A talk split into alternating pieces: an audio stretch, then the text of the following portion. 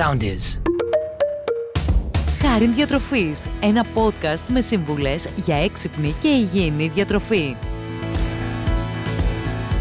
Γεια και χαρά σας. Είμαι ο Χάρης Γεωργακάκης, διατροφολόγος, και μέσα από ένα ακόμη podcast Χάρη Διατροφής θα μιλήσουμε για τη διατροφή, θα μιλήσουμε για την υγεία μας. Ο Γενάρης δεν φημίζεται γενικότερα για τη μεγάλη ποικιλία φρούτων και λαχανικών, ωστόσο αυτά που βρίσκουμε είναι αρκετά υγιεινά. Μέσα λοιπόν από ένα νέο podcast σήμερα θα βάλουμε στο μικροσκόπιό μας τα φρούτα και τα λαχανικά της εποχής και θα δούμε ποιες είναι οι επιδράσεις τους στην καλή μας υγεία. Ξεκινώντας, ένα πολύ αγαπημένο ξηρός καρπός, θα έλεγα, ουσιαστικά είναι τα κάστανα. Τα κάστανα αποτελούν ένα καρπό υψηλής τρεπτικής αξίας, τα οποία τα γευόμαστε κυρίως λίγους μήνες του χρόνου, όπως ο χειμώνας. Ήταν τα αγαπημένα των Βυζαντινών και αργότερα των Ελλήνων όλου του κόσμου. Τα κάστανα, όσον αφορά τις θερμίδες τους, ανά εκατό γραμμάρια, δηλαδή ανά περίπου πέντε με έξι κάστανα, θα μας δώσουν γύρω στις εκατόν εξήντα θερμίδες. Δεν περιέχουν πολλά λιπαρά και έχουν σχετικά χαμηλό γλυκαιμικό δείκτη, γι' αυτό και είναι πολύ σημαντικά για άτομα τα οποία έχουν λίγο τσιμπημένο ζαχαράκι, τα οποία μπορούν και να τα καταναλώνουν. Ακόμη, στο κάστανο βρίσκουμε καλής ποιότητας πρωτεΐνη, όμοια με αυτή που βρίσκουμε στο αυγό. Επίσης, θα μας δώσουν βιταμίνες συμπλέγματος Β, που είναι απαραίτητες για να έχουμε ενέργεια, για την καλή λειτουργία του νευρικού συστήματος, ενώ από τα κάστανα θα πάρουμε και βιταμίνη C, η οποία σχετίζεται με την καλή λειτουργία του ανοσοποιητικού μας συστήματος, και φιλικό οξύ, το οποίο είναι πολύ σημαντικό για την καλή εγκεφαλική λειτουργία. Στα φρούτα που βρίσκουμε το Γενάρη συμπεριλαμβάνονται και τα δαμάσκηνα. Για πολλούς είναι γνωστά κυρίως στη δράση τους κατά της κοιλιότητας. Τα δαμάσκηνα πράγματι έχουν πολύ καλή επίδραση στο γαστρικό σύστημα, αυξάνοντας την ταχύτητα που διέρχεται η τροφή από το έντερο, και λόγω των φυτικών ινών και του νερού που περιέχουν, συμβάλλουν σημαντικά στην καταπολέμηση της δυσκολιότητας και γενικότερα στην καλή υγεία του πεπτικού μας συστήματος. Παράλληλα, περιέχουν, όπως λέμε, φυσικά πρεβιωτικά, συστατικά τα οποία σχετίζονται με την καλή λειτουργία της εντερικής χλωρίδας, γι' αυτό και τα δαμάσκηνα έχει βρεθεί ότι περιορίζουν σημαντικά τα φουσκώματα και τα πριξίματα.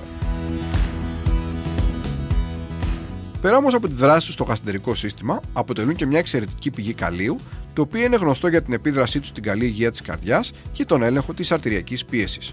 Ακόμη, περιέχουν πολλά αντιοξυδοτικά, τα οποία έχει βρεθεί σήμερα ότι ασκούν σημαντική αντιγυραντική δράση στο σώμα μας. Ένας ακόμη πολύ υγιεινός καρπός του Ιανουαρίου είναι το κουκουνάρι. Στην αρχαία Ελλάδα και στη Ρώμη θεωρούνταν από τους πιο καλότυχους καρπούς. Κατά τη διάρκεια του Μεσαίωνα, συνήθισαν να σερβίρουν ένα είδος μπισκότου με κουκουνάρι που είχε ως κύριο στόχο την ενίσχυση των ερωτικών επιδόσεων. Όπως και να έχει, το κουκουνάρι αποτελεί ένα ξηρό καρπό με εξαιρετικές θρεπτικές ιδιότητες.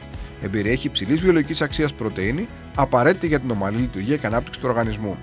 Ακόμη, θα πάρουμε από το κουκουνάρι πολλά καλά λιπαρά, τα λεγόμενα ωμέγα τρία, καθώς και συστατικά όπως το ασβέστιο για τα κόκαλά μας και ο ψευδάργυρος για την καλή λειτουργία του ανοσοποιητικού συστήματος. Όσον αφορά τις θερμίδες του, χρειάζεται λίγο προσοχή, γιατί αν το παρακάνουμε, εκατό γραμμάρια σπόρου από κουκουνάρι ισοδυναμούν με πεντακόσιες εβδομήντα θερμίδες. Ωστόσο, η ποσότητα αυτή αντιστοιχεί περίπου σε δύο σακουλάκια του εμπορίου. Αν βάλουμε μια-δυο κουταλιές της σούπας μέσα σε ένα γιαούρτι, μέσα σε μια σαλάτα, είμαστε μια χαρά. Σπανάκι. Αποτελεί ένα από τα πιο πλούσια σε θρεπτικά συστατικά και πιο θρεπτικά λαχανικά σε σχέση με όλα τα υπόλοιπα. Το σπανάκι θα μας δώσει πάρα πολλές σημαντικές βιταμίνες, με μια από αυτές να είναι η βιταμίνη K. Η βιταμίνη K είναι μια πολύ σημαντική βιταμίνη που σχετίζεται με την καλή υγεία των οστών, αλλά και με την καλύτερη πήξη του αίματος.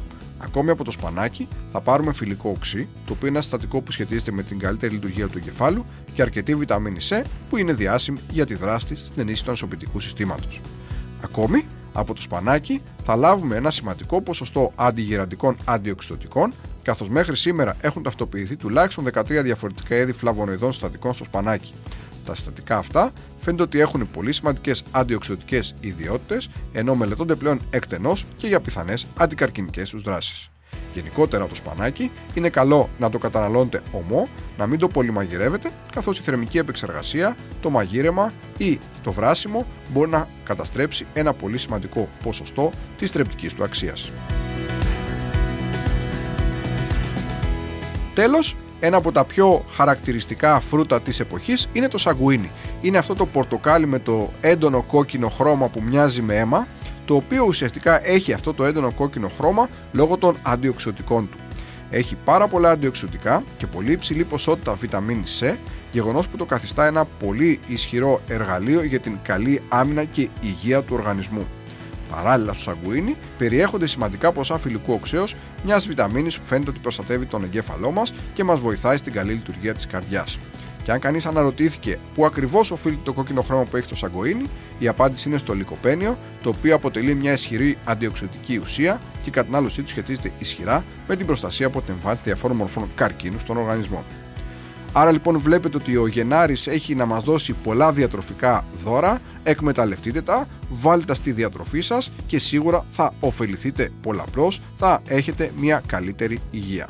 Με αυτά φτάσαμε στο τέλος άλλου ενός podcast Χάρη Διατροφής. Ήταν ο διατροφολόγος Χάρης Γεωργακάκης και μέχρι το επόμενο podcast σας εύχομαι να είστε πάντα καλά και να προσέχετε την υγεία σας. Ακολουθήστε μας στο Soundees, στο Spotify, στο Apple Podcasts και στο Google Podcasts.